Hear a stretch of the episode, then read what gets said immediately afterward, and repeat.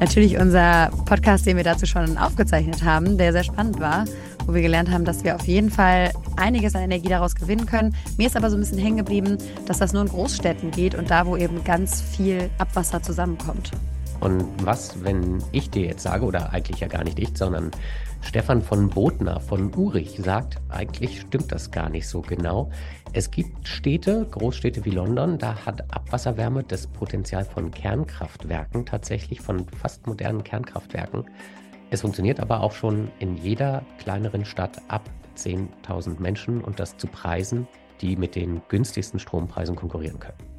Ja, das ist natürlich total spannend. Das ist sowieso immer schön zu sehen, was für Diskussionen wir häufig mit unseren Podcasts hier auslösen. Wir kriegen viele Zuschriften von Menschen, die noch andere Ideen haben, noch andere Technologien.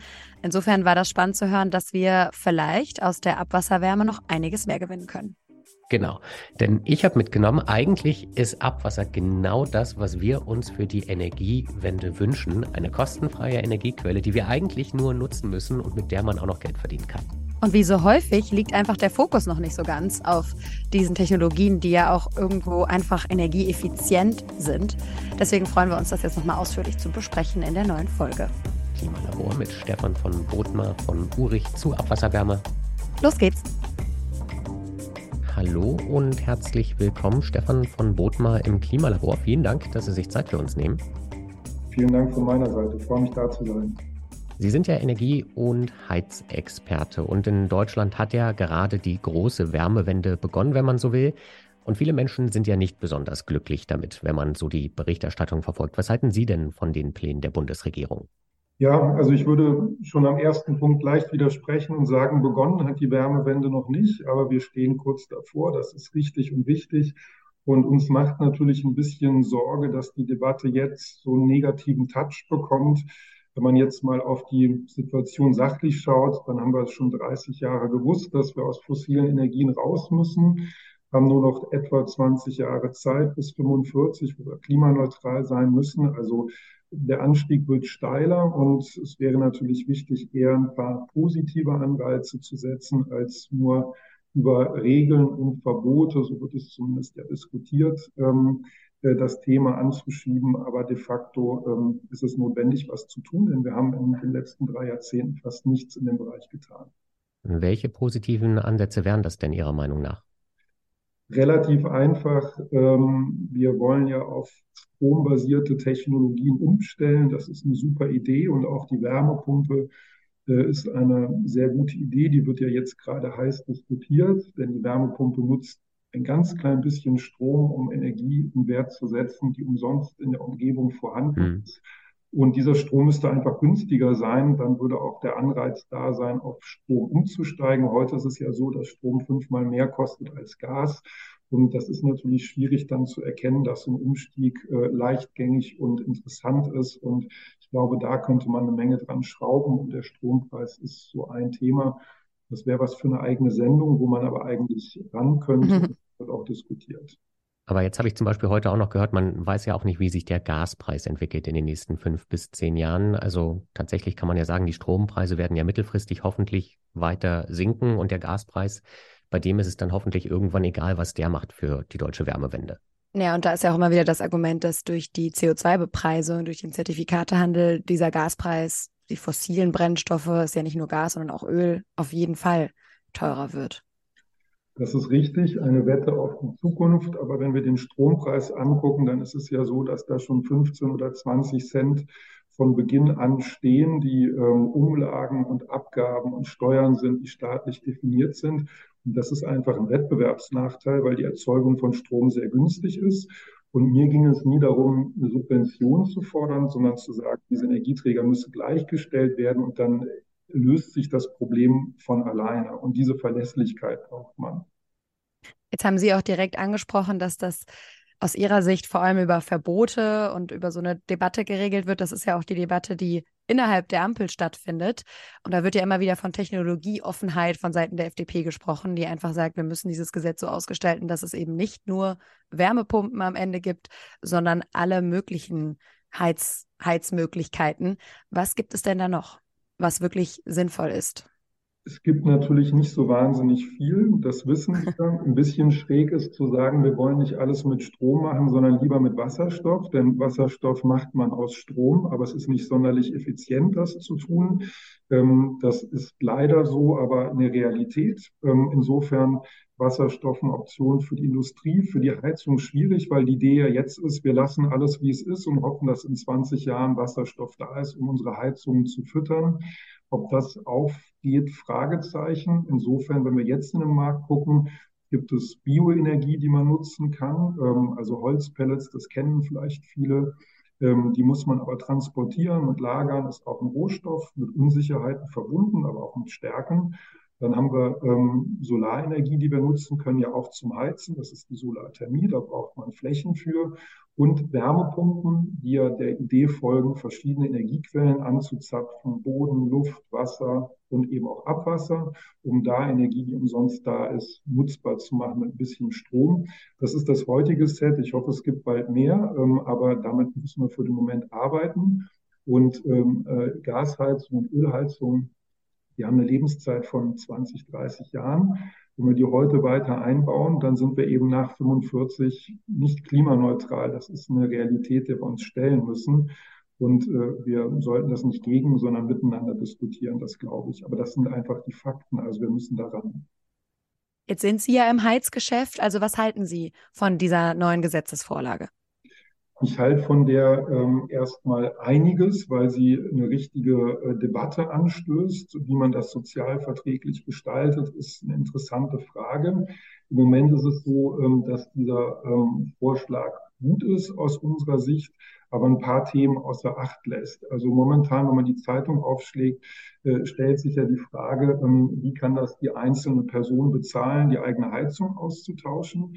Wenn ich jetzt in große Städte gucke, da gibt es viele ähm, große Gebäude mit vielen Wohnungen, da wird dieser Fall gar nicht eintreten, sondern diese Gebäude werden andere Lösungen brauchen, da muss man Wärmenetze hinlegen und Quellen wie Abwasser nutzen. Ähm, das ist das Spannende am Abwasser. Abwasser Ihr Spezialgebiet. Menschen sind.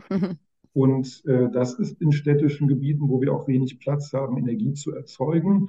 Und ähm, wenn man dann also später viele Gebäude an auch Wärmenetze anschließen wird, äh, dann sind wir ganz weit weg von der Verbotsdebatte, die wir jetzt in den Zeitungen lesen. Insofern ist dieses Thema so ein bisschen unterbelichtet.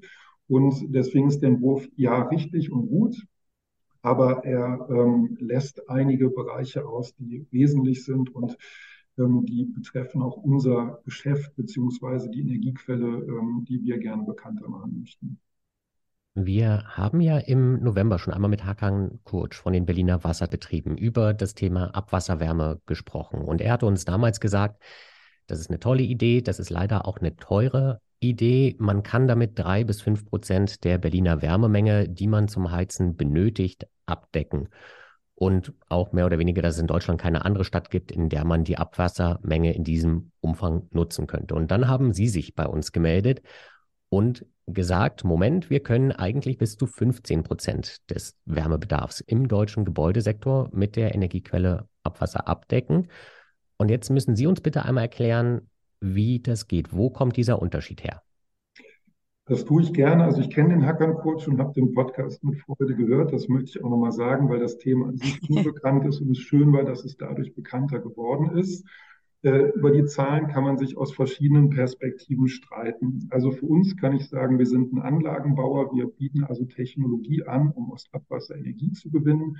Wir haben gegen den Trend, weil das Thema einfach seiner Zeit voraus ist, schon 120 Projekte in Europa realisiert, 70 davon oder 80 in Deutschland und auch außerhalb von Berlin. Also wir haben selbst in Berlin neun Projekte realisiert, die meisten übrigens in Paris, äh, elf an der Zahl und wissen daher aus äh, dem Markt und unseren Projekten, dass in allen anderen Städten auch Potenzial da ist. Und es gibt eine Menge Studien dazu. Studien sind natürlich etwas Geduldiges, aber die pegeln sich, was das Potenzial angeht, in ähnlichen Bereichen ein. Fünf bis 15 Prozent besagen die. Und wenn wir halt in die Städte gucken, in die urbanen Räume, dann ballt sich da das Potenzial. Ich möchte mich gar nicht über die einzelnen Prozente streiten, aber ich würde es gerne noch mal ein bisschen mit Euphorie unterlegen, dass es einfach ja, ein faszinierendes Thema ist. Und wir mal in einer anderen Zahl gesprochen, vier bis zwölf Millionen Menschen so mit grüner Wärme versorgen können. Und vier bis zwölf Millionen Menschen hört sich schon mal anders an als fünf oder zehn Prozent, was sehr abstrakt ist. Und das muss man sich klar machen. Der Wärmemarkt wird schrumpfen, weil die Gebäude in Zukunft äh, energieeffizienter laufen werden. Und wie viel die äh, sozusagen ihre Energieeffizienz verbessern, ist offen. Das heißt, auch der prozentuale Anteil der Abwasserwärme als Deckungsoption wird steigen. Mir geht es aber gar nicht darum, die Zahlen zurechtzulegen, wie sie sind, aber äh, es gibt in jeder Stadt oberhalb von 5.000 oder 10.000 Einwohnern interessante Abwasserkanäle, die man nutzen kann. Und man kann die Energie nicht nur im Kanalnetz, sondern auch später auf der Kläranlage nochmal nutzen. Und das macht es so spannend. Und äh, äh, der Blick ins Ausland zeigt uns, dass die Zahlen nochmal deutlich höher sein können. Und am Ende ähm, kennen wir das aus den Projektrealitäten selbst, weil wir da die Potenziale in den Städten auch sehen. Und diese vier bis zwölf Millionen wo? In Deutschland oder in Europa? In Deutschland. In also Deutschland. wenn wir äh, auf Deutschland das Potenzial äh, ähm, äh, wälzen, da gibt es eine Menge Studien, äh, äh, weil sich auch die Bundesregierung begonnen hat, dafür zu interessieren, die ordnen das so ein. Und ähm, da geht es nicht um das äh, theoretische Potenzial, sondern um das wirtschaftliche, nämlich die Frage, welche Kanäle haben wir in Nähe von Gebäuden. Wir haben 600.000 Kilometer unterirdisch in Deutschland verbaut an Kanälen. Also wenn man sich das mal unter die Deutschlandkarte vorstellt, ist das ein Riesennetz, total spannend mhm. und unter Städten insbesondere, unterirdisch, unsichtbar, äh, alles, was man so haben möchte bei der Energiewende sozusagen. Äh, und äh, da liegen die Zahlen und vielleicht mal ein Verweis auf ein anderes Land. In London wissen wir, ähm, äh, dass dort auch das Thema sehr ausführlich untersucht wird. Ähm, da äh, gibt es einen Kanalnetzbetreiber, Thameswater heißen die, die beziffern das Potenzial dort auf 10 Terawattstunden, wollen das auch heben aus dem Londoner Kanalnetz. Mhm. Was sind jetzt 10 Terawattstunden? Das ist so viel, wie die Bundesregierung bis 2030 aus der Geothermie in Gesamtdeutschland ziehen will, also aus der Erdwärme. Also es ist ein erhebliches Ziel nur für die Stadt London und daher stellt sich die Frage, was sehen wir das hier in Deutschland oder wäre es nicht äh, spannend, das zu betrachten? Sie hatten uns die entsprechende Studie zugeschickt von KPMG. Dort wurde auch gesagt, falls jetzt auch jemand mit Geothermie nichts anfangen kann, das wäre die das wären 40 Prozent der zu erwartenden Produktion, die das Atomkraftwerk Hinkley Point C in Großbritannien, dieses Superatomkraftwerk, das seit Jahren nicht fertig wird und viele Milliarden verschlingt, irgendwann einmal produzieren soll. Also schon eine ganze Menge. Ein halbes Atomkraftwerk, ja. Nicht so schlecht. Ein halbes Atomkraftwerk, genau, ja. Und was ich mich gefragt habe, ist denn, also unterscheidet sich denn Ihr technologischer Ansatz von dem, den die Berliner Wasserbetriebe nutzen, oder ist das so im Kern das einfach das komplett selbe Prinzip? Also was man nutzt, ist ein physikalisches Prinzip. Ähm, das haben wir nicht erfunden. Die Frage ist nur, wie man das anwendet. Man muss sich das so vorstellen, im äh, Kanal fließt warmes Abwasser. Wir reden immer nur von der öffentlichen Kanalisation, mhm. weil da ständig Abwasser fließt und man also verlässlich Energie gewinnen kann. Und dieses warme Abwasser fließt über Wärmetauscher, in denen kaltes Wasser ist. Dadurch wird das kalte Wasser im Wärmetauscher erwärmt. Da gibt es eine Wärmeübertragung, physikalisches Prinzip. Und das machen wir uns zunutze und bauen das direkt in die Infrastruktur ein. Das funktioniert in Berlin wie in London oder New York, weil die Kanäle alle ähnlich aussehen, selten in gutem Zustand sind, aber ich sage mal baulich sich ähneln und dann kann man loslegen. Technologisch ist das gar nicht so ähm, schwierig, also ist schon eine smarte Geschichte, aber das hat man im Griff, ist keine Mondfahrt. Entscheidend ist, dass man die richtigen Player zusammenbringt, wie bei allen äh, Innovationen, sage ich mal, arbeiten Menschen zusammen, die das vorher nicht getan haben. Und wenn man das gut organisiert bekommt, dann kann man das aktivieren. Das ist eine tolle Geschichte. Und wir haben unsere älteste Anlage seit 15 Jahren im Betrieb.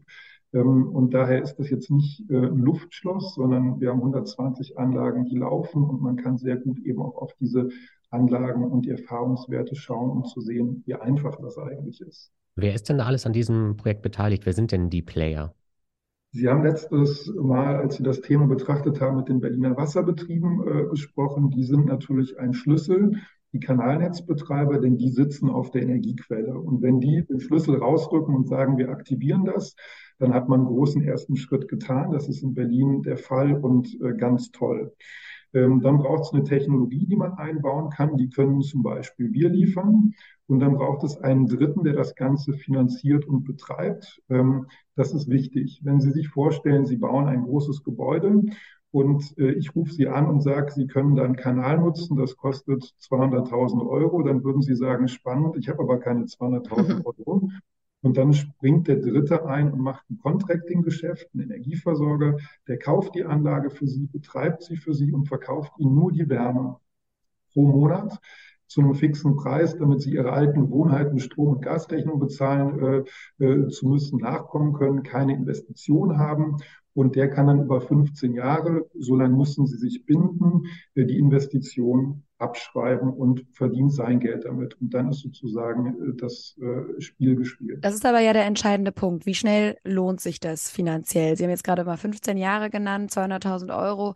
Ähm, wir hatten auch in dem Podcast mit Hakan Kurz eben gelernt, dass diese Wärmetauscher, die der, das Problem in Anführungsstrichen sind, Lösung und Problem zugleich, weil sie eben sehr teuer sind. Also lohnt sich das heutzutage schon? So schnell?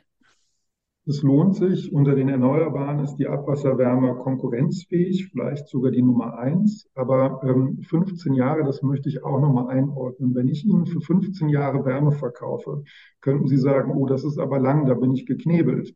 Sie haben aber gleichzeitig für 15 Jahre eine Preissicherheit. Einen Gasvertrag mhm. können Sie heute nur bei zwei Jahre oder ein Jahr abschließen, weil es keine Sicherheit gibt, wie sich die Preise entwickeln. Also es gibt eine große Zuverlässigkeit für Sie und eine Stabilität im Geschäftsmodell. Und für den Energieversorger so ein Contracting zu machen, ist für den interessant und Sie haben am Ende mit dem nichts zu tun. Also Sie kriegen nur die Wärme, äh, die Wohnung ist im Winter warm und darum geht es Ihnen ja. Und die Erneuerbaren haben das alle ähm, äh, als Ausgangsbedingung. Ähm, die Investition am Anfang ist hoch und der Treibstoff kommt dann umsonst. Ne? Also das Abwasser in unserem Fall oder die Sonnenenergie oder der Wind. Und man muss einfach nur dieses Dilemma lösen, dass die Investition am Anfang da ist. Und dafür stehen Dritte bereit und dann ist das Problem gelöst. Und äh, das ist eigentlich schon eine ganz tolle Idee, um diese Hürde zu übernehmen. Und wenn ich das richtig in Erinnerung habe, halten diese Wärmetauscher ja, glaube ich, auch jahrzehntelang. Ja. Und ich könnte auch tatsächlich ein Haus, also weil das war, war auch so ein Knackpunkt in der Geschichte, dass man eben Stellen finden muss, wo genügend Wasser zusammenkommt, um dann genügend Wärme in einem so einem Wärmetauscher ähm, produzieren zu können, genügend Energie. Und äh, deshalb die Frage, an welchen Stellen funktioniert es, dass ich mich dann zu 100 Prozent aus dieser Quelle, dass ich damit meine Wohneinheiten beheizen kann? Ähm, ja, sage ich gern was zu. Also ähm, es gibt eben in jeder Stadt, wenn man ein Kanalnetz hinterlegen würde, hinter die Stadtkarte Hotspots, sage ich mal, wo besonders viel Abwasser fließt und andere Stellen, wo weniger fließt. Das ist normal. Und wenn man so eine Anlage konzipiert, macht man das auf den Minimalwerten.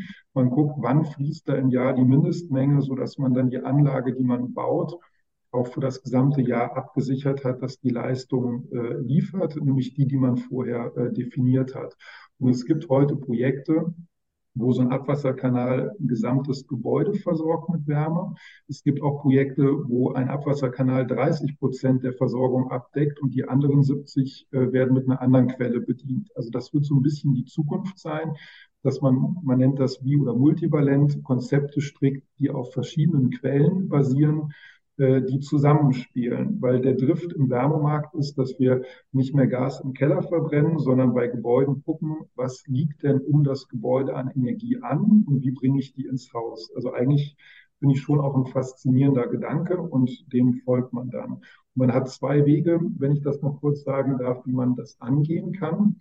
Ähm, man kann entweder, wenn man ein Gebäude hat, das Wärme braucht, gucken, ob ein Kanal da ist. Das ist der eine Weg. Der zweite Weg ist, den finden wir schlüssiger, das Ganze vom Kanalnetz aus zu denken, also zu schauen, wo sind die Hotspots in einer Stadt und äh, von denen aus aktiv Energie an Gebäude anzubieten. Sie haben mich vorhin gefragt nach einer positiven Geschichte oder einem Anreiz, den man setzen kann. Wir haben ja in Deutschland 42 Millionen Wohneinheiten. Die müssen in 20 Jahren auf grünes Heizen umstellen. Jetzt können wir warten, bis die kommen und fragen, ob ein Kanal da ist. Oder wir können hingehen und denen Angebot machen. Und dafür plädieren wir, und das machen wir in einigen Städten, wo wir mit Kanalnetzbetreibern in ersten Gesprächen sind, dass die so ihre Hotspots definieren und von da aus den umliegenden Gebäuden eine fertige Lösung anbieten. Weil das sind ja viele technische Themen, da haben nicht alle Interesse, sich mit zu beschäftigen. Und so könnte man das tun, das also vom Kanalnetz aus denken. Wir bauen heute 10 bis 20, 30 Projekte pro Jahr. Das ist toll, Tendenz steigend. Aber wenn wir in dem Tempo weitermachen, bräuchten wir in Deutschland etwa noch 8.000 bis 10.000 Jahre, um das Potenzial zu erschließen. Das scheint mir jetzt nicht komplett mit den Klimaschutzplänen der Bundesregierung zusammenzupassen. Deswegen muss man das jetzt ein bisschen größer denken, nicht um wahnsinnig zu sein, sondern um einfach ein Angebot zu machen und das im großen Stile einzusetzen, weil es ja trotzdem am Ende auch nur ein kleiner Baustein für die Gesamtmenge ist. Das heißt, Sie brauchen eigentlich mehr Mitbewerber. Naja, also Anlagen bauen können wir selbst schon relativ viele, weil wir auch eine eigene Produktion aufgebaut haben, die auf Solarstrom basiert, sind wir auch glücklich drüber und haben unsere Kapazität ver35-facht. Also es gibt ja auch so eine Kapazitätsdiskussion auf der Herstellerseite. Wir können das mhm. ganz gut, aber wir könnten den Weltmarkt niemals bedienen, das ist klar. Was wir brauchen, sind äh, Kanalnetzbetreiber, die Lust auf das Thema haben und das ist was, was wir auch politisch adressieren. Die Energiewirtschaft könnte eben mit dem Kanalnetz ein tolles Geschäft machen, wenn ich das mal so ausdrücken darf. Ähm, und die müssen dazu miteinander reden. Also die Abwasserwirtschaft sitzt auf der Quelle, die Energiewirtschaft könnte sie gebrauchen, Technologien sind da. Und jetzt muss man das so ein bisschen zusammenknoten. Und die Kanalnetzbetreiber in Deutschland, wichtige Akteure, die managen Abwasser. Das ist eine ähm, äh, hoheitliche Aufgabe. Die gucken nicht alle nach Zusatzgeschäft, aber das sollte man eben tun, weil man einen riesen Mehrwert stiften kann. Und da, wo diese Diskussionen gelingen und da, wo auch die Wärmewendedebatte in Berlin das Thema aufnimmt, geht sowas langsam los. Also es fehlt schlicht an Bekanntheit und Bewusstsein. Und wenn ich ins Ausland gucke, schlackern mir die Knie, weil uns bestimmte Länder und Städte überholen, weil die im großen Stile sehen, wir haben da eine Infrastruktur und die beginnen wir jetzt in Wert zu setzen. Wobei von dem Überholen in diesem Fall profitieren wir ja alle, wenn auch anderswo sozusagen Energie effizienter genutzt wird. Das ist richtig, aber wir sind jetzt ja in der Debatte bei uns. Also ähm, fangen an mit der Wärmewende und ich sage gar nicht, dass die Abwasserwärme äh, die beste Option ist, aber wir haben ja nicht so viele, haben wir auch schon heute drüber gesprochen. Und deswegen wäre es toll, die nebeneinander auf den Tisch zu legen, sichtbar zu machen und die dann konkurrieren zu lassen. Und die Zeit läuft ja, der Anstieg wird immer steiler bis 45, deswegen wäre es wichtig, loszulegen. Und diese Quelle ist ja da, ist eine heimische Quelle ähm, und wir suchen ja gerade nach Quellen, seitdem wir die Gasdiskussion haben. Also ähm, alles sehr naheliegend, denke ich. Das heißt, Sie wünschen sich im Grunde eine Art Wärmegipfel, an dem dann alle teilnehmen, um alle Optionen mal durchzugehen, begleitend zu diesem Gesetzesverfahren, was jetzt gerade richtig in Gang kommt. Richtig, das gibt es ja so ein wenig, ähm, denn es gab mal einen Wärmepunkten-Gipfel oder zwei von der Bundesregierung, wo man diese Themen andiskutiert hat. Aber man hat gar nicht auf die Quellen geguckt. Im Moment debattiert man stärker darüber, ob Wärmepumpen in den großen Stückzahlen, wie wir sie brauchen, hergestellt werden können. Aber es gibt eben auch Energiequellen wie die Geothermie, das ist die Wärme aus dem Boden und das Abwasser. Und wir müssen darüber reden, wie wir diese Quellen aktivieren können. Und äh, die Wärmepumpe tut mir da fast ein bisschen leid. Also wir füttern sie ja auch, ne? Äh, weil die einfach so eine tolle Idee hat, nämlich Energie zu nutzen, die umsonst überall zur Verfügung steht. Und äh, ähm, das wäre auch nochmal eine Positivgeschichte, stärker auf diese Quellen zu gucken und die bekannt zu machen und dann letztlich die Akteure zusammenzubringen. Das heißt aber, um ihre Wärme zu nutzen, nur um das nochmal klarzustellen, braucht man am Ende schon auch eine Wärmepumpe. Also das Richtig, gehört zusammen. Wir holen, absolut korrekt. Wir holen Wärme aus dem Abwasser heraus und bringen die zur Wärmepumpe und die Wärmepumpe heizt dann damit. Und wenn man sich jetzt in der Stadt vorstellt, da hat man sehr wenig Raum, um auch Luftwärmepumpen aufzustellen. Das sind ja die gängigsten Wärmepumpen momentan. Also die nutzen Energie aus der Luft. Luft hat ja selbst bei Minusgraden noch eine Menge Energie, die man nutzen kann.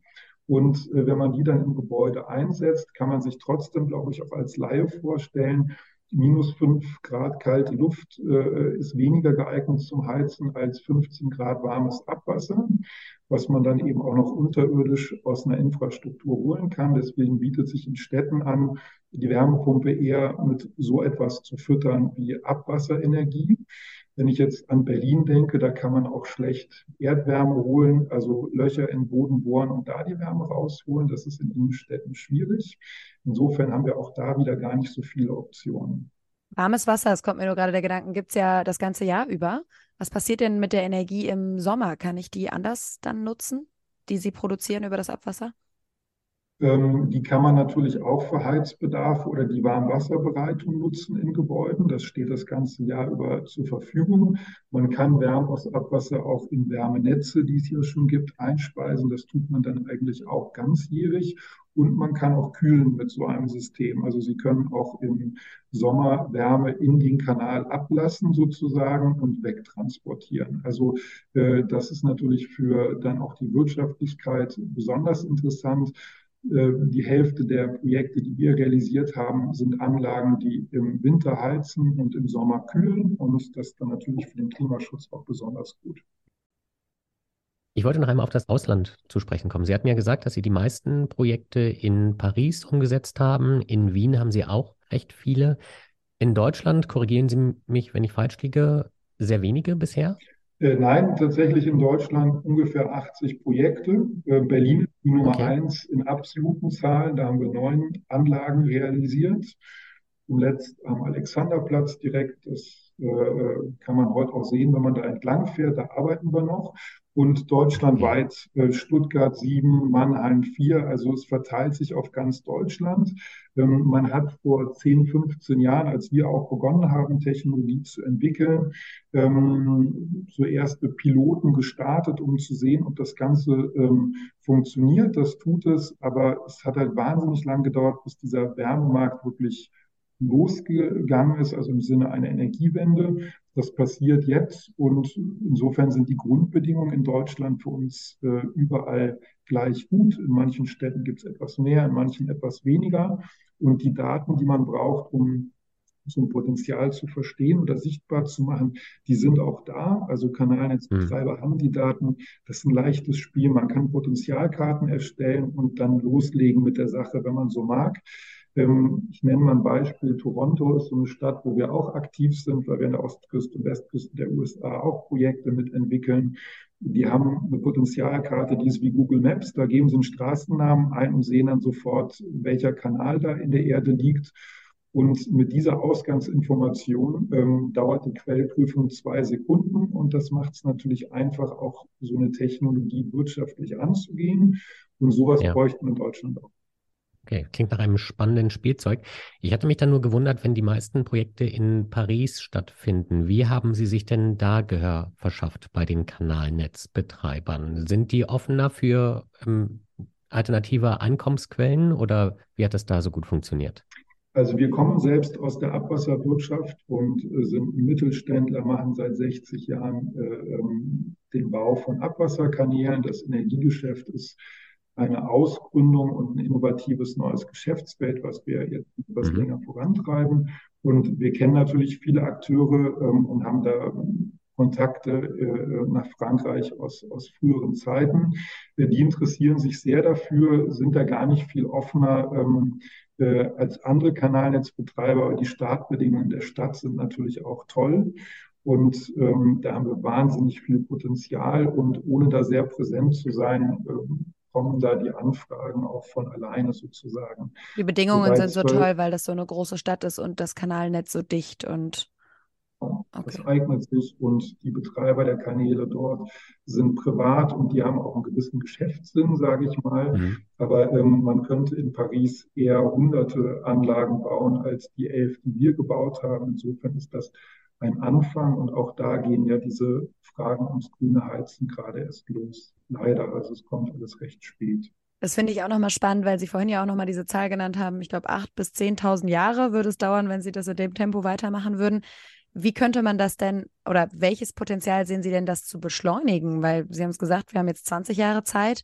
Also wo könnten wir in 20 Jahren stehen, wenn dem Thema mehr Aufmerksamkeit gewidmet würde? Das Potenzial zu heben ist relativ einfach, ähm, wenn man den Willen bei den Beteiligten erzeugt. Also ich hatte das geschildert, so eine Krux ist, äh, die Kanalnetzbetreiber an die Seite zu bekommen und das wäre eigentlich der Schlüssel. Und gleichzeitig, das ist ja auch eine ganz wichtige äh, Feststellung, ähm, wenn man heute in Deutschland neu baut oder Gebäude saniert, dann werden die alle mit grünen Heizungen ausgestattet. Das ist einfach, gerade beim Neubau, weil da kann man das einplanen und dann setzt man das um. Die Frage ist ja vielmehr, ich hatte es gesagt, über 40 Millionen Wohneinheiten, die schon gebaut sind. Wie gehe ich an die ran? Und wenn man auf die wartet, bis die sich selbst entscheiden oder die zwingt über ein Gesetz, halte ich alles für schwierig. Deswegen den Punkt, den ich vorhin gemacht habe, Angebote schaffen. Und um das machen zu können, müsste man das Thema vom Kanalnetz ausdenken und sagen, wir bieten Energie aus den Kanälen aktiv an Gebäuden an. Und dafür mhm. braucht es einfach noch ein bisschen ähm, Schaffen von Bewusstsein und äh, Aktivierung der beteiligten Player, die einfach relativ träge sind. Es gibt einige Vorreiter. Ich will auch jetzt vorsichtig sein und nichts Despektierliches sagen. Ähm, aber das ist halt ein Schritt. Und das ist eine Frage des Mindsets. Und das finde ich auch eine tolle Nachricht. Also nicht so, dass wir noch drei Technologiesprünge brauchen. Das ist alles da. Es geht jetzt um das Management der Stakeholder sozusagen. Wir sind ein tolles Unternehmen, aber nicht jeder fällt vom Stuhl, wenn wir anrufen, weil uns auch nicht jeder kennt und lässt dann alles stehen und liegen. Ja, finden wir immer gut, wenn es da optimistische Aussichten gibt. Aber diese ganzen Schwierigkeiten, die alle anderen nennen, ähm, Fachkräfte, das Potenzial überhaupt genügend äh, Wärmetauscher zu bekommen und einzubauen und so weiter, da machen Sie sich weniger Sorgen. Also über unsere Kapazität habe ich ja gesprochen, Faktor 35, das wird jetzt nicht übermorgen erschöpft sein. Installieren können wir auch unbegrenzt. Ähm, natürlich bestehen diese Herausforderungen, äh, auch wenn wir dann auf die Wärmepumpen schauen, aber in der Wärmepumpenbranche, mit der wir auch eng zusammenarbeiten, finden diese Diskussionen ja schon seit Jahren statt. Die kommen dann in die Zeitungen, ähm, sind aber in der Branche schon lange bekannt und da wird für gearbeitet. Das ist das geringere Problem. Und an den Punkt müssen wir erstmal kommen, dass wir das nicht bedienen können, kapazitätsseitig. Ähm, äh, das äh, wird sich dann auch über die Nachfrage lösen lassen. Also da bin ich nicht nur naiver Optimist, sondern kenne da auch die Entwicklungen und die Aktivitäten in der Branche. Das hört man gerne. Allerdings, vor allem, weil das ja wirklich von vielen Seiten jetzt auch von den Herstellern immer wieder gesagt wird, Sie haben es vorhin auch kurz angesprochen, dass das kapazitär überhaupt alles nicht machbar sei. Sie sehen das ganz anders. Also ich kann für uns natürlich sprechen, da haben wir erstmal äh, Kapazitäten geschaffen. Bei den Wärmepumpen ist es so, ähm, die brauchen ja Installateure, also es gibt Wärmepumpenhersteller, die können eine Menge Wärmepumpen herstellen, dann muss die aber jemand einbauen. Bei uns ist es so, dass wir unser System selber einbauen, schlüsselfertig. Deswegen kann ich das ganz gut überblicken, wie da unsere Fähigkeiten und Kapazitäten sind. Ähm, Im Markt für die Installation von Wärmepumpen, ähm, da gibt es auf jeden Fall Herausforderungen. Jetzt komme ich aber mal zurück zu unserem Geschäftsfeld. Wir versorgen ja mit unserer Technologie nicht einzelne Gebäude. Da sind wir zu teuer, weil die Installationskosten halt äh, Fixkosten sind. Die rechnen sich, je größer das Gebäude ist, umso mehr. Und äh, wenn man jetzt viele Gebäude mit großen Wärmepumpen versorgt, zum Beispiel auf Basis unserer Quelle, dann braucht man ja in der Stückzahl auch weniger Wärmepumpen. Deswegen ist die Frage, denke ich das Thema in Wärmemenge oder in Stückzahlen? Momentan hat die Regierung ein Ziel gesetzt, 6 Millionen Wärmepumpen bis 2030 einzubauen. Und man könnte ja auch mit der Hälfte der äh, Zahl die gleiche Wärmemenge vielleicht bereitstellen, wenn man andere Quellen anzapft, wie die Geothermie und die Abwasserwärme. Und auch in die Richtung geht die Diskussion aus unserer Sicht natürlich. Herr von Botner, ich würde sagen, wir bedanken uns für die warmen Aussichten. Sehr gerne und danke für die Möglichkeit, das ein bisschen auszubauen heute. Vielen Dank.